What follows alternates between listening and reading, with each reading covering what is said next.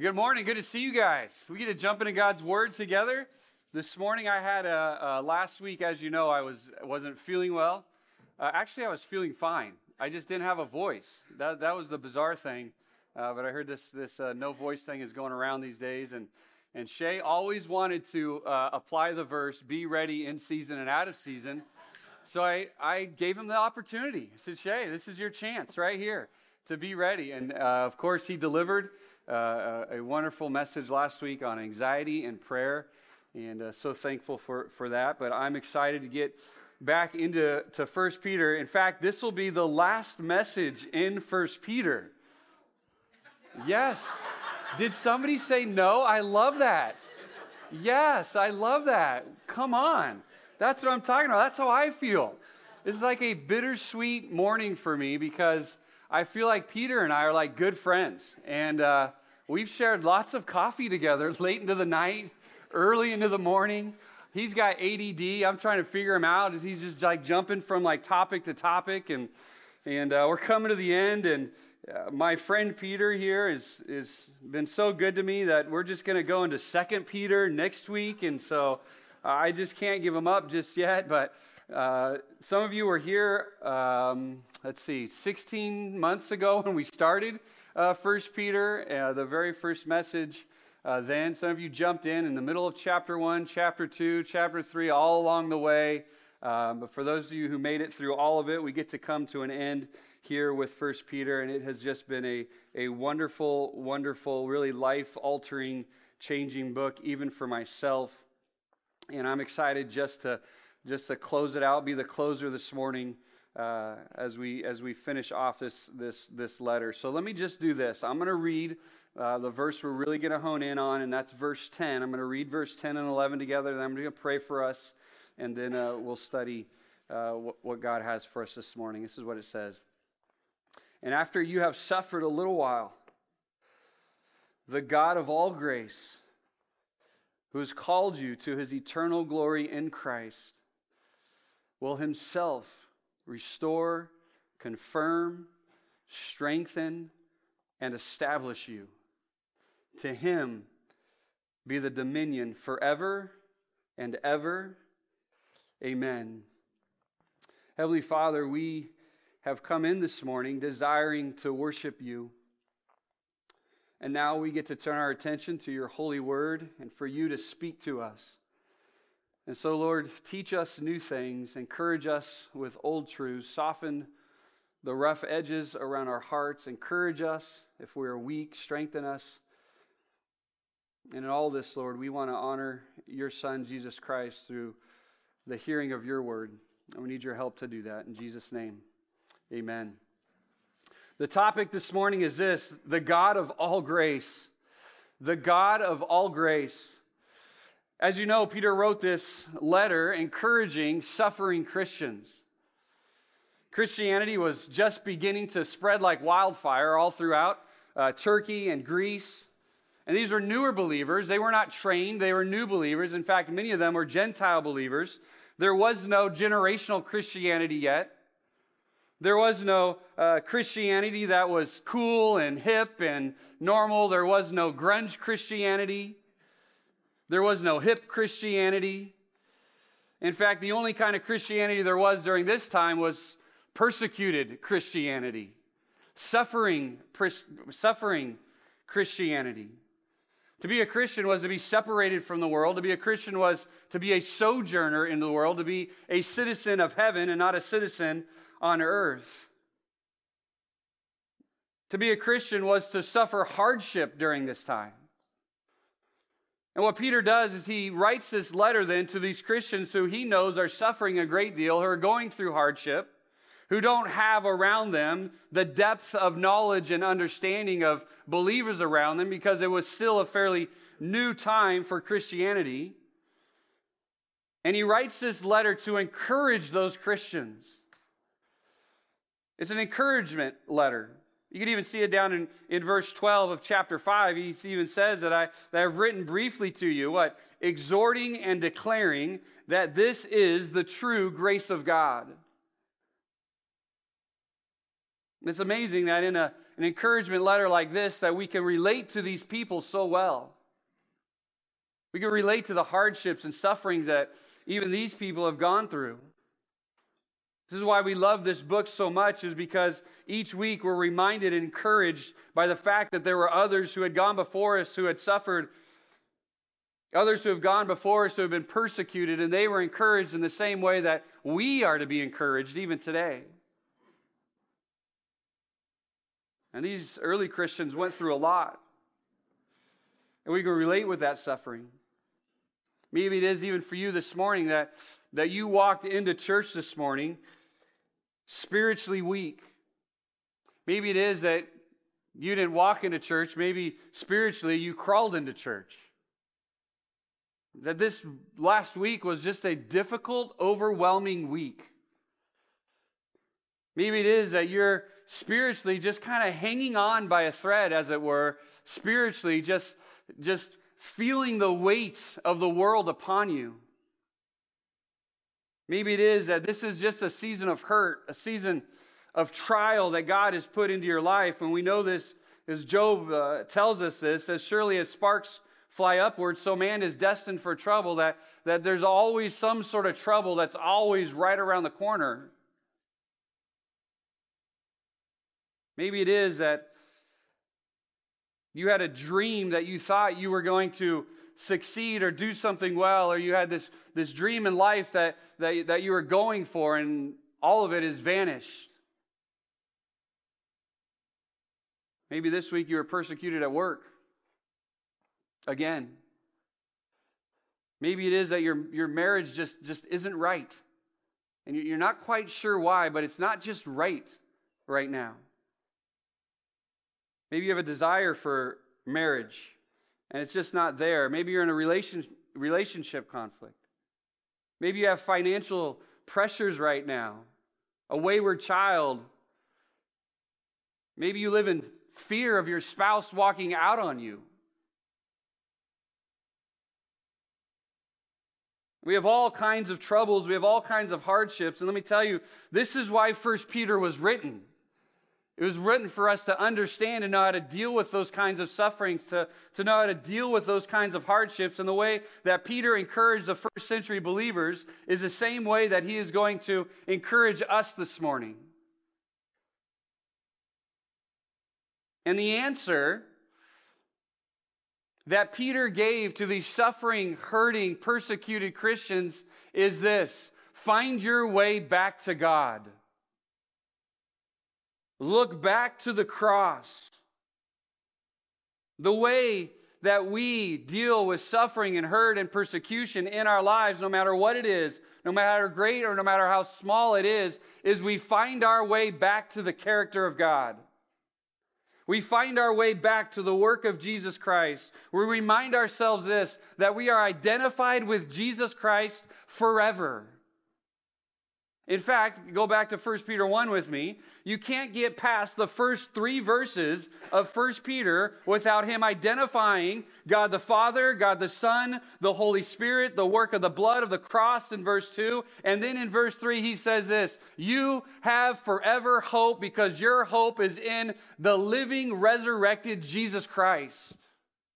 And that lays the foundation for this wonderful book on how we are to deal with our suffering, our hurts, and our persecution. It's all because we believe in the living, resurrected Jesus Christ. You always have hope. Amen.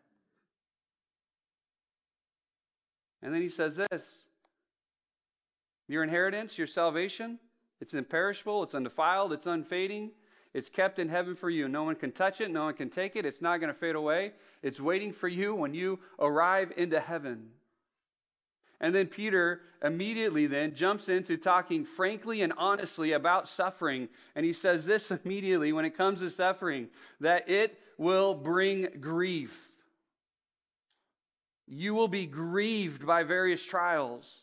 He says suffering is going to come and it's going to test you. It's going to refine your faith. It's going to see that uh, if your faith is genuine. He says in, in chapter 4 and verse 12, not to be surprised by the suffering, not, be, not to be surprised by the hardship that's going on. In chapter 4 and verse 19, he says, in fact, that it's the will of God that you suffer. A little background music there to uh, kind of set the mood.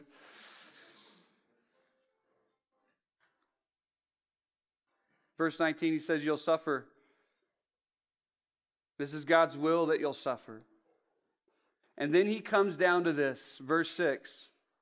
With that in mind, he comes down to verse 6, and Peter's got one last paragraph, one last thought that he wants to teach you about suffering. One last thing. This is it. This is the, this is the final out. This is the bottom of the ninth. The letter is coming to the close. He's got one pitch left, and this is what he says. Look at what it says in verse 6 Humble yourselves, therefore, under the mighty hand of God, so that the proper time he may exalt you, casting all your anxieties on him because he cares for you. Be sober minded, be watchful. Your adversary, the devil, prowls around like a roaring lion, seeking someone to devour, resist him. Firm in your faith, knowing that the same kinds of suffering are being experienced by your brotherhood throughout the world. Verse 10 And after you have suffered a little while, the God of all grace, who has called you to his eternal glory in Christ, will himself restore, confirm, strengthen, and establish you. To him be the dominion forever and ever. Amen. This is the last thought that Peter wants you to know in regards to suffering. This is it. This is his, his final two sentences here uh, in regards to the body of the letter before he gets to his, his final greetings. This is it. This is what he wants you to know that after you suffered for a little while, the God of all grace is going to restore you. That's the thought he wants you to have. What is Peter saying? Peter is saying this God's not done with you. God is going to complete the work in you. He is going to see you through this hardship. He's going to see you through this trial. Why? Because He's the God of all grace. God's going to start what He finished in you. I think the original audience would have came to the end of this, this letter and, and they would have heard this, and I feel like there would have been just this deep breath that kind of came over them, just kind of like a, okay, God's got this. Everything's going to be fine because we serve a God who is known as, who is defined as the God of all grace. It's interesting in these, this last section here, even in this, this, the, these last, this last chapter here, we know that there's lessons in here that Peter himself has even learned. This doesn't just come out of left field. This is the lessons that Peter had learned uh, in his lifetime when it came when it came to these things. Peter understood trials. Peter understood suffering. Peter understood persecution. Peter understood anxiety. Peter understood Satan. In fact, if you remember, thinking back to the life of Peter, if you, go, if you could think back all the way back into the Gospels and the, in the life of Peter, remember this that Peter was once a proud man. In fact, there's multiple times throughout uh, the Gospels we're reminded of Peter being proud. Uh, the one that, that I can think of that comes to mind is when, when Peter was like, Yeah, I, I can walk on water. I, I can do that. And then, boom, no, you can't, Peter. Or the time when, he's, uh, when he says to Jesus, he literally looks Jesus in the eye and says, I would never, never deny you. You can see the arrogance of Peter. And so Peter knew uh, when he would write these things uh, God opposes the proud but gives grace to the humble. Humble yourselves under the mighty hand of God. This is something that he knew. This was a, a lesson that he himself had learned. Peter was anxious.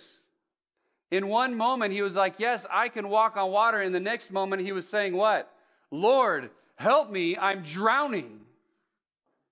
He understood anxiety. Peter understood the work of Satan because what? Peter himself was called by Jesus what?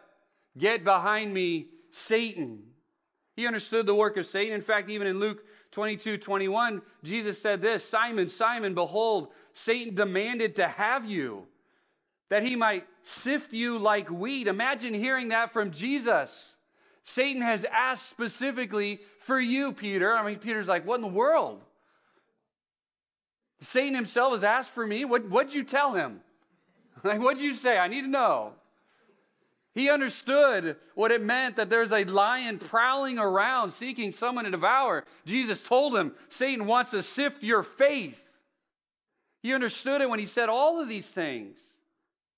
He understands humility, anxiety. He understands the work of Satan in his life, but he also understands this, church, that after you suffered a little while, the God of all grace will restore you. The God of all grace will confirm you and establish you and strengthen you.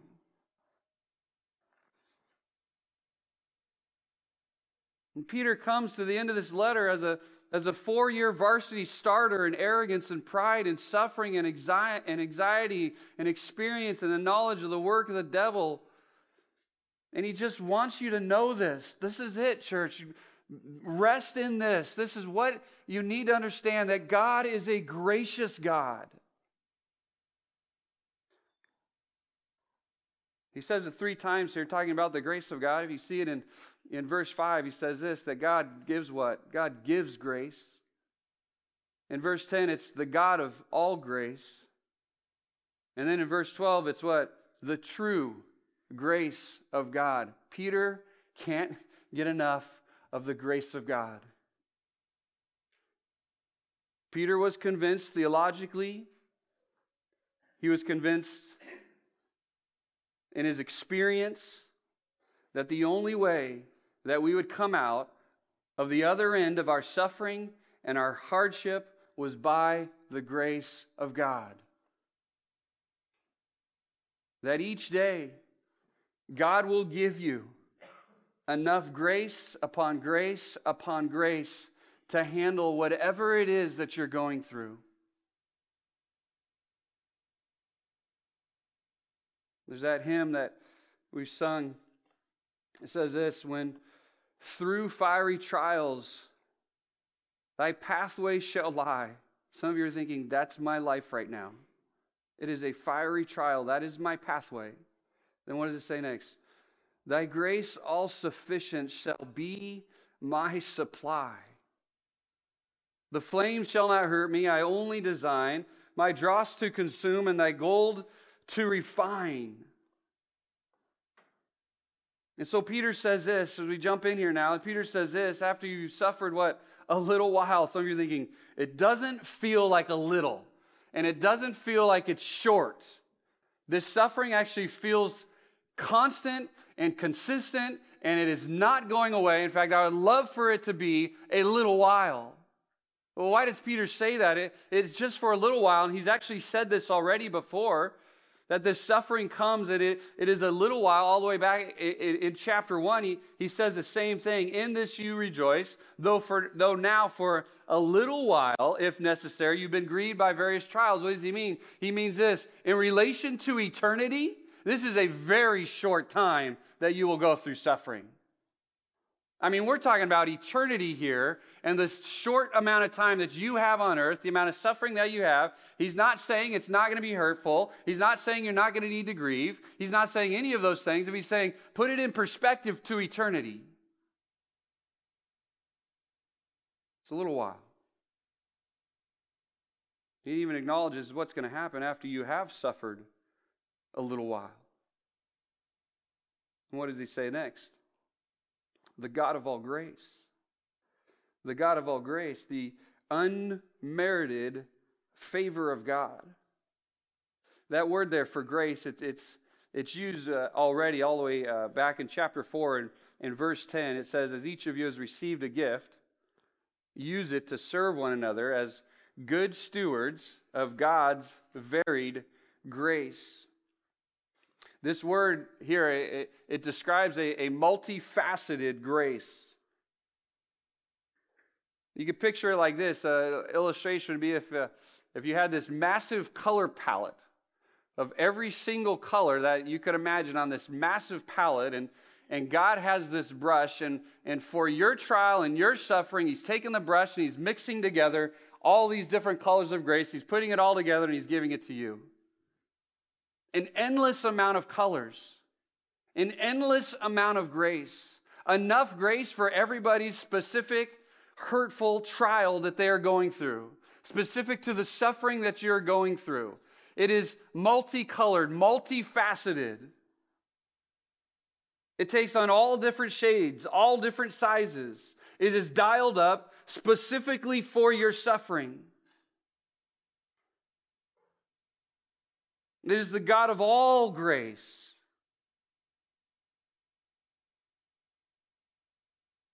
In fact, that word there, God of all grace, it means this that God is both the possessor of grace and the giver of all grace. It's who He is, He possesses it, and He gives it away. And this grace, as you know, if the short little definition is just the unmerited favor of God means this that God gives it away without condition. He just freely gives away grace. You cannot earn it. You cannot say, hey, today I'm, I'm going to uh, obey, I'm going to read my Bible, I'm going to pray and watch all this grace has come into my life. Uh, because at that point, you're saying, I'm trying to earn the grace of God. Once you try to earn the grace of God, you don't get the grace of God. Once you say, you know what, I'm just going to read my Bible because I love it and I want to know who God is, I'm going to pray because I want to cast my cares upon Him and I'm, I'm totally in dependence on who God is. And God says, that man, that woman sees it right. They can't earn the grace of God, so I'm just going to give it to them favorably and lavishly because they live in dependence of grace.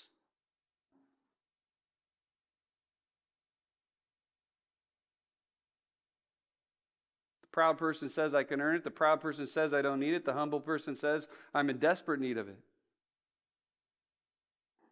In Hebrews, it says this it says, Let us therefore draw near. Let us therefore draw near. Let me just say something. Gods don't let you just draw near to them. In ancient times, you just didn't walk up to the king and say, Hey, king, I need your grace.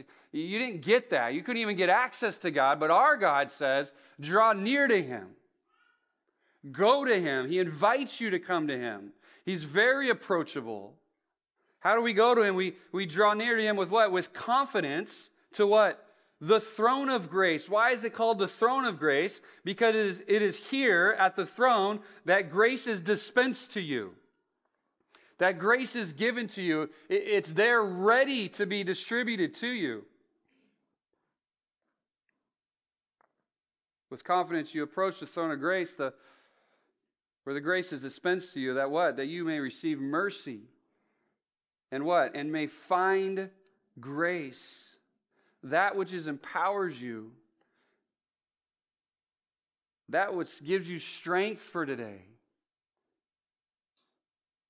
When to help in time of need, it comes just in, you could say, just in the nick of time, just when you need it most and you go confidently to God and you find grace there for today.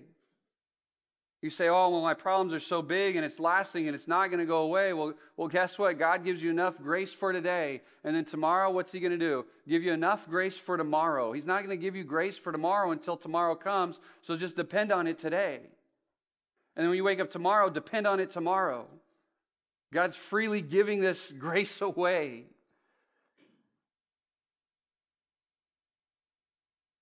Andrew McLaren says this When surrounded by difficulties, crushed by sorrows, assaulted and battered by the artillery of temptations, when faint of heart and conscious of one's own weakness, when dull inactivity seems to have taken all warmth of feeling out of us, and many defeats to have robbed us of hope, there is one strong tower into which we may run and be safe. The name of the Lord, the thought of this revealed character as the God of all grace is enough to, to scatter all the black winged brood of cares and fears and to bring the dove of peace into our hearts.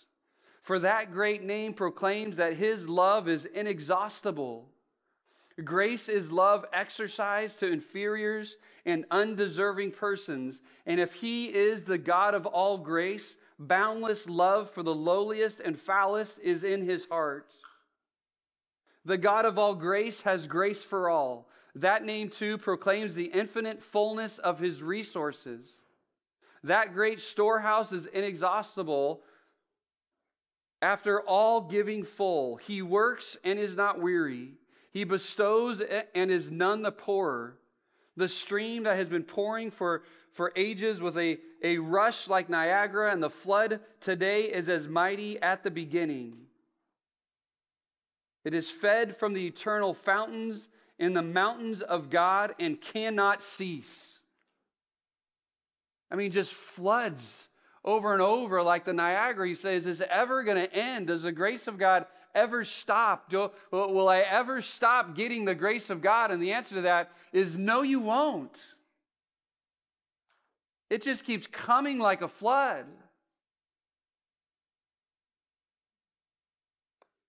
This is why we love this name of God, the God of all grace.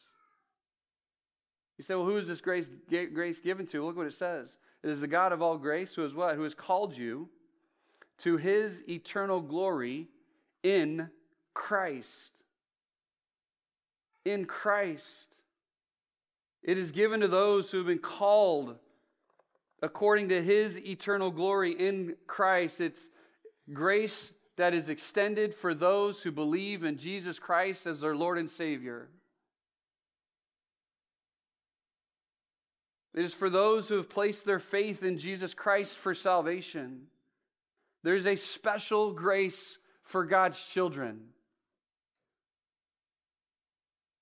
I think, I think sometimes as Christians, we take it too casually that we are children of God. I think we just kind of walk around like, yeah, I'm a child of God. You know, and we're just kind of, yeah, I'm a Christian, and we just take it so casual. Like, do you understand? That you have a heavenly Father who has bestowed upon you grace upon grace and all the spiritual resources that are necessary to live in this world. Do you understand? How much He loves you and how much He cares for you. We shouldn't walk around so casually saying, like, oh, I'm, I'm a child of God and that's it. No, understand what that means, church. Understand who you are in Christ.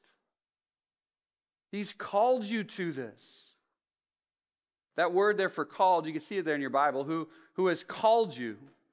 That word for called uh, uh has to do with an effectual call of God a salvific call of God. Whomever God calls comes to him. This is the, the initiation of God in salvation, that it, that it begins with God's calling in your life. We know this in John 10 that the shepherd knows his sheep, and when he calls them, they come. This is what he's talking about that, uh, that, that those who he has called out of darkness and into the light, as Peter has already told us this in uh, 1 Peter 2 9. It's the same word there. This word, he uses this word so appropriately here because he who has called us in his grace will supply all the needed grace until we are ushered into eternal glory. The same word, we'll, we'll look at it soon in 2 Peter. It's used in 2 Peter, uh, chapter 1 and verse 3. It says, His divine power has granted to us all things that pertain to life and godliness through the knowledge of Him who has called us to his own glory and excellence. Same word that, that Peter used in, in 1 Peter 2 9. You are a chosen race, a royal priesthood, a holy nation, a people of his own possession, that you may proclaim the excellencies of him who called you out of darkness and into his marvelous light. Why is this so important for us to understand? Here's why this is so important for us to understand because everyone whom God calls finishes the race. He who began a good work in you will complete it.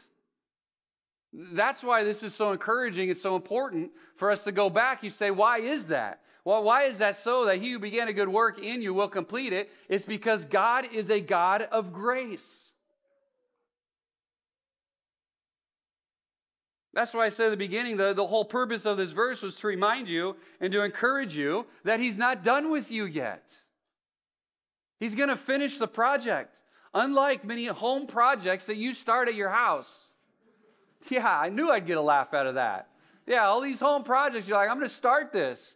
That you, like in 2020, when we were all in our homes, you're like, I'm going to just, the whole house is getting remodeled. It's still getting remodeled. We're in 2023 right now. That wall still needs to get painted. Unlike home projects that need to get finished, God will finish the work He started in you. Why? Because you've been called by Him been called into his eternal glory. Why? Because he is the God of all grace. It's a wonderful thing, this understanding of the perseverance of the saints. We persevere not because of our faith, we persevere because of God. This comes off right off the heels of a, of a mighty roaring lion, Satan, seeking to devour you, prowling around, seeking to, to take you down. He's not just trying to scratch you, he's not just trying to claw you. He wants to devour your faith. And what does God say? No, you serve a God of all faith, and he called you, and he's going to restore you, he's going to encourage you, he's going to strengthen you, he's going to establish you. Have you ever done a, uh, a self evaluation of your own heart and asked yourself this question? How is it that I'm still a Christian? Have you ever asked yourself that? How, how is it? Can, can I just say, if your answer to that question is, well, I, am a pretty good person, of course I'm a Christian.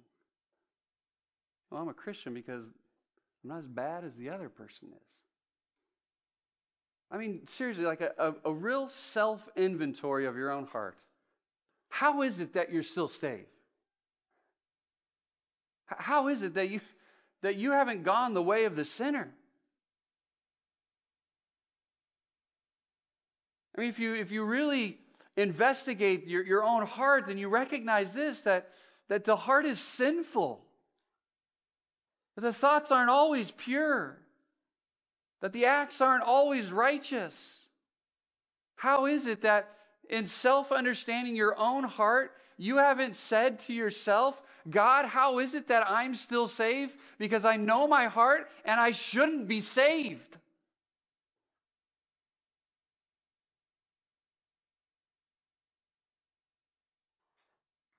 I shouldn't be a Christian today. I should have lost my salvation this morning. That's what our, our response should be. And when we get to that point, church, when you get to that point when you say, you know what, I don't deserve salvation, I don't know how I'm a Christian, other than this, by the sole grace of God. That is it. The only reason why today I can stand up here and call myself a Christian is not because of my own righteousness, my own deeds, my own thought life, or anything that I have done. The only reason why today I can call myself Christian is because I serve a God of all grace. And He looks at my life and He says this You don't deserve salvation, but I'm going to give it to you anyway.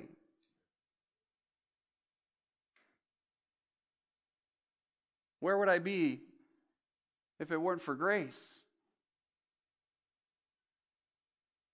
I'd be wandering off in some sinful path. That's where I'd be. Because the reality is this if I could lose my salvation, I would have lost it already. But I can't. I can't lose it. Why? Because God started something in me. And anything that God starts, he finishes. So Peter says this You've suffered for a little while. The God of all grace, he's called you into his eternal glory. Into his eternal glory, what? In Christ. This is all on the basis of Christ. And then he says this here's what's going to happen. As you go through this suffering, you go through these trials and the hardships of life, what's going to happen? He will Himself do these four things Four things. A lot of commentary uh, I've read just kind of put these four things together, but I think they're good to, to separate. And he put four of them there for a reason. He could have just put one, I guess, but he put four. So, what's the first thing he's going to do? He's going to restore you. This word here for restore is katartizo. Katartizo, that's the Greek word for restoring. It, it means this the, it's the fundamental idea of putting something into its appropriate condition putting something into its appropriate condition so it will function well.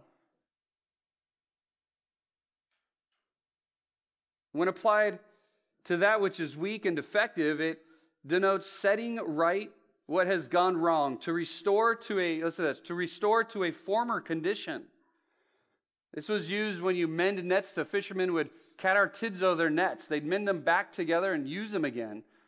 This is used uh, of setting of broken bones. When you, when you break a bone and you, and you got to get it set back into place, you, you katartizo the bone back into place so that it will function well again or restore it back to a former condition. And let me tell you something Peter understood katartizo. Peter understood this because, as I said, he looked at uh, that, uh, that woman in the eye when, when, when that woman came to him by the fireplace and said, Are, are you with this guy, Jesus? And he said, No, I'm not with that guy. Are you sure? Because it sounds like you are. He said, No, I'm not, I'm not with that guy. And he got so annoyed with the woman, he, he put a curse on himself. Denied him three times. And, and then in that moment uh, of denial, we know this that the rooster crowed. And what happened? He made, he made eye contact with Jesus. And then what happened? He wept bitterly. I always think of this. Why did Peter run to the tomb? Why, why, was Peter the first one to run to the tomb? Because on Saturday, he was feeling the guilt and the weight of his sin, and he couldn't wait to see if this is actually true that Jesus wasn't in the grave, because I think Peter wanted to see Jesus. Because he wanted to know what was going to happen. He's probably thinking to himself, What have I done? I'm never going to use the ministry again. I'm never going to serve the Lord again. And he spent all day Saturday feeling the weight of this. He was crushed. Finally, he has one interaction with Jesus. He's, he's on the beach having breakfast. Now, what a wonderful sight. On the beach having breakfast. And what were they eating? Fish. Of course, it's fish. They're having breakfast there. And what does Jesus do? He katartizo Peter. He mends him back together. He restores him back. First interaction with him, he just says simply this Do you love me? Do you love me? Do you love me? Why would Jesus do that? Because he is the God of all grace. That's why. He's the God of all grace. Restored him back together. You say, How is it that God would ever restore me? I've sinned a great sin. I've, I've been in habitual sin grievous sin. How is it that God would, would ever restore me? Would He ever restore me? I, I certainly don't deserve to be restored. We'll, uh, we'll get in line with the rest of the apostles and the Old Testament saints who were saying the same things. I, I don't deserve to be restored. Why is it that, that God would do that? Because God is a God of all grace. And He will mend your life back perfectly it may not be exactly the same that it once was, but you will receive His grace to thrive in new ways. Secondly, is this not only will He restore you, He will confirm you. He will confirm you. By the grace of God, He will confirm you. What does this mean? It means to stabilize something, to support it. The grace of God stabilizes your life and it keeps you from falling over. That, that's, that's the picture that you have. Maybe, maybe think of a, a, a child learning how to walk and they, they crawl up and they pull themselves up on the couch and they walk with this stabilizing thing right next to them, the couch, so that they don't fall over. Similar ideas is, there's, is that the grace of God keeps you from falling over. There's these stabilizing pillars around your life called grace. It stabilizes you in your trials, it stabilizes you in your suffering, keeps you from falling away, falling down. And this is what God will do by His grace. He will restore you, He will confirm you. Third, He will strengthen you. He will strengthen you. And, and obviously, through trials and tribulations and hardships, we all feel the, the, uh, the fact that we feel weak all the time, spiritually weak. The idea here is God giving strength to bear all the sufferings without wavering in faith.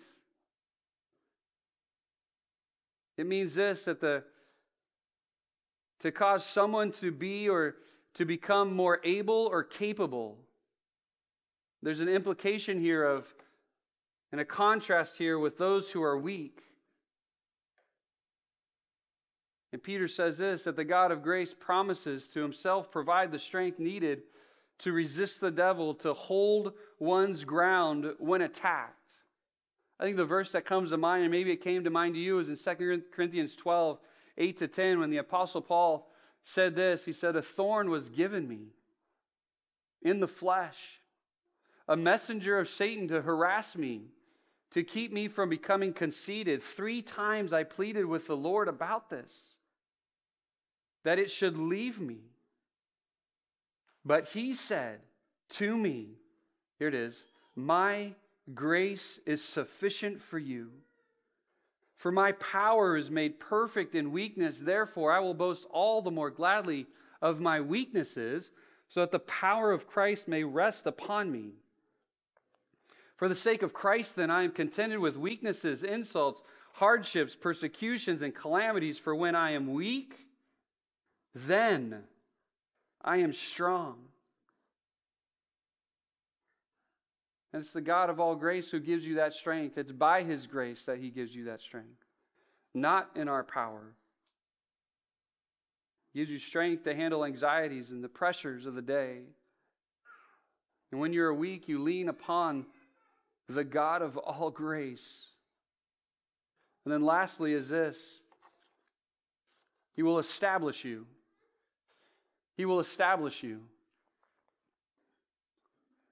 This means, in describing a foundation by which to build upon.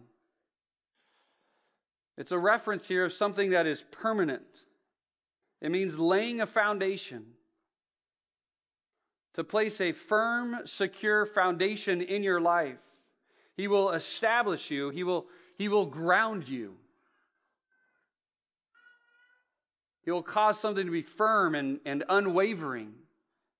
I think of, um, in fact, I just drove by him this morning, right here in downtown Bellevue, all these towers going up. These massive towers going up. And before they can go up, what must happen? They must go down. Right? They must go down and set a solid foundation before they can go up to withstand the storms, the winds, the elements, and Really, I'm, I'm no engineer, but my understanding is the higher they go, the deeper they must dig. The, the, the more solid the foundation for, for them to go up as high as they possibly can. But again, for them to go up, there must be a, a, a pounding down into the earth. And so, as God is establishing you, He may just be pounding on your heart right now. He, he may be just pounding away with trial and, and hardship and a continued long persecution that is going on in your life. And what is he doing? He is laying a firm foundation by which you will be able to stand and withstand the schemes of the devil. He's establishing your heart.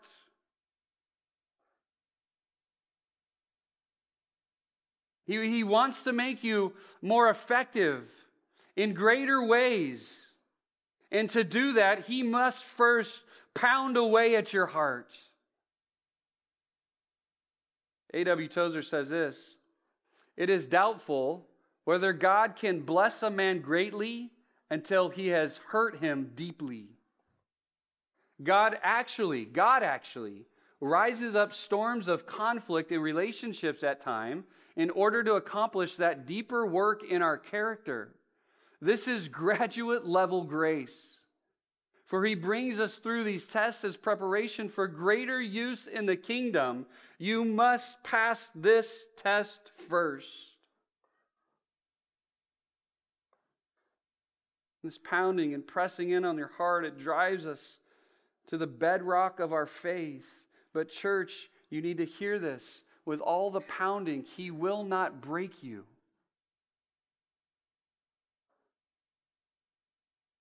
He will not let your faith fail. He will not even let you fall over. He pounds the heart to lay the foundation. In fact, the Bible says that the Lord is close to the brokenhearted.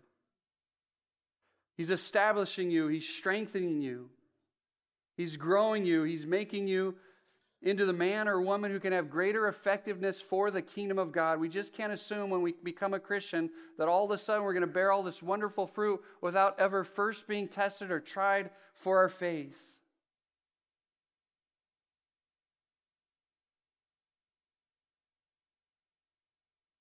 Because that's the grace of God in our life, preparing us and establishing us. And I could say this as well. You show me a man or a woman who is foundationally strong, and I'll peel back the curtain. I'll show you a humble man who's been humbled by God.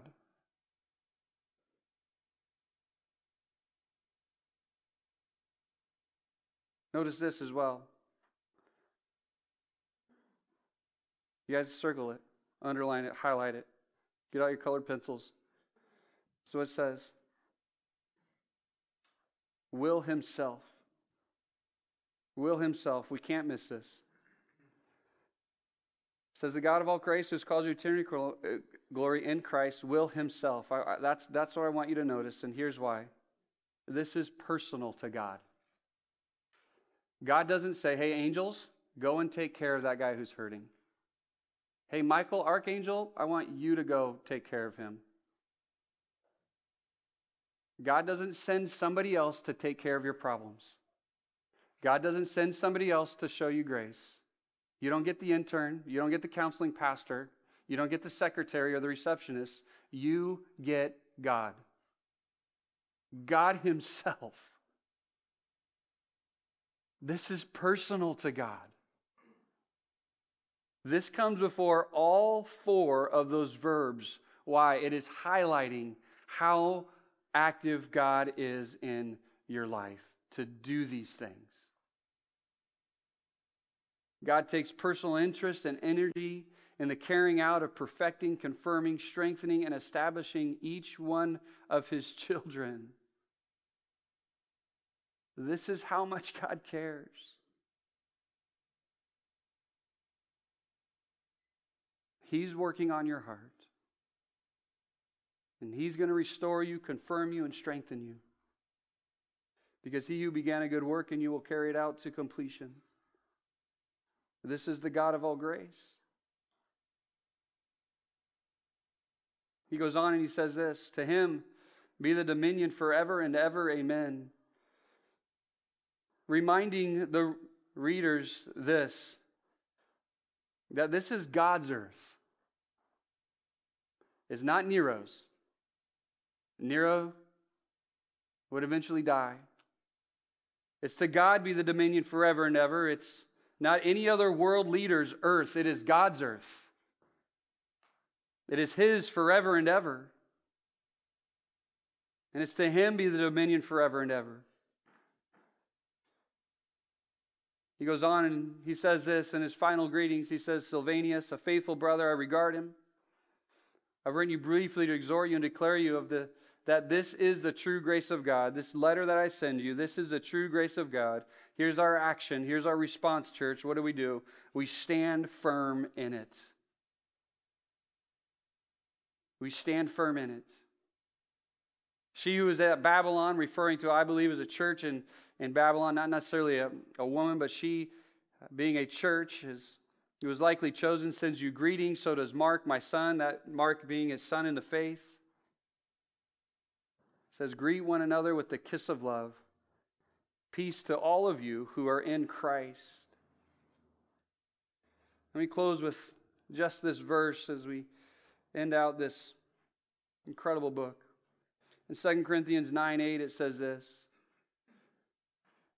God is able to make all grace abound to you, that always having all sufficiency in everything, you may have an abundance for every good deed. This is our amazing God.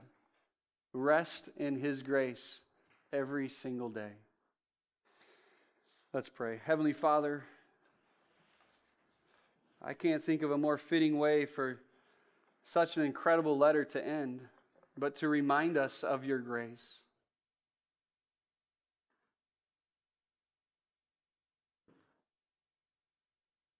We need to think about you being the God of all grace more often in our lives. Too often we think about ourselves, we think about what we don't have, we think about the things we want to have, we think about the way people have hurt us. We have our eyes laterally on everybody else, and somehow it, it points back to us, and we've become a, a victim of society and this world, and, and we forget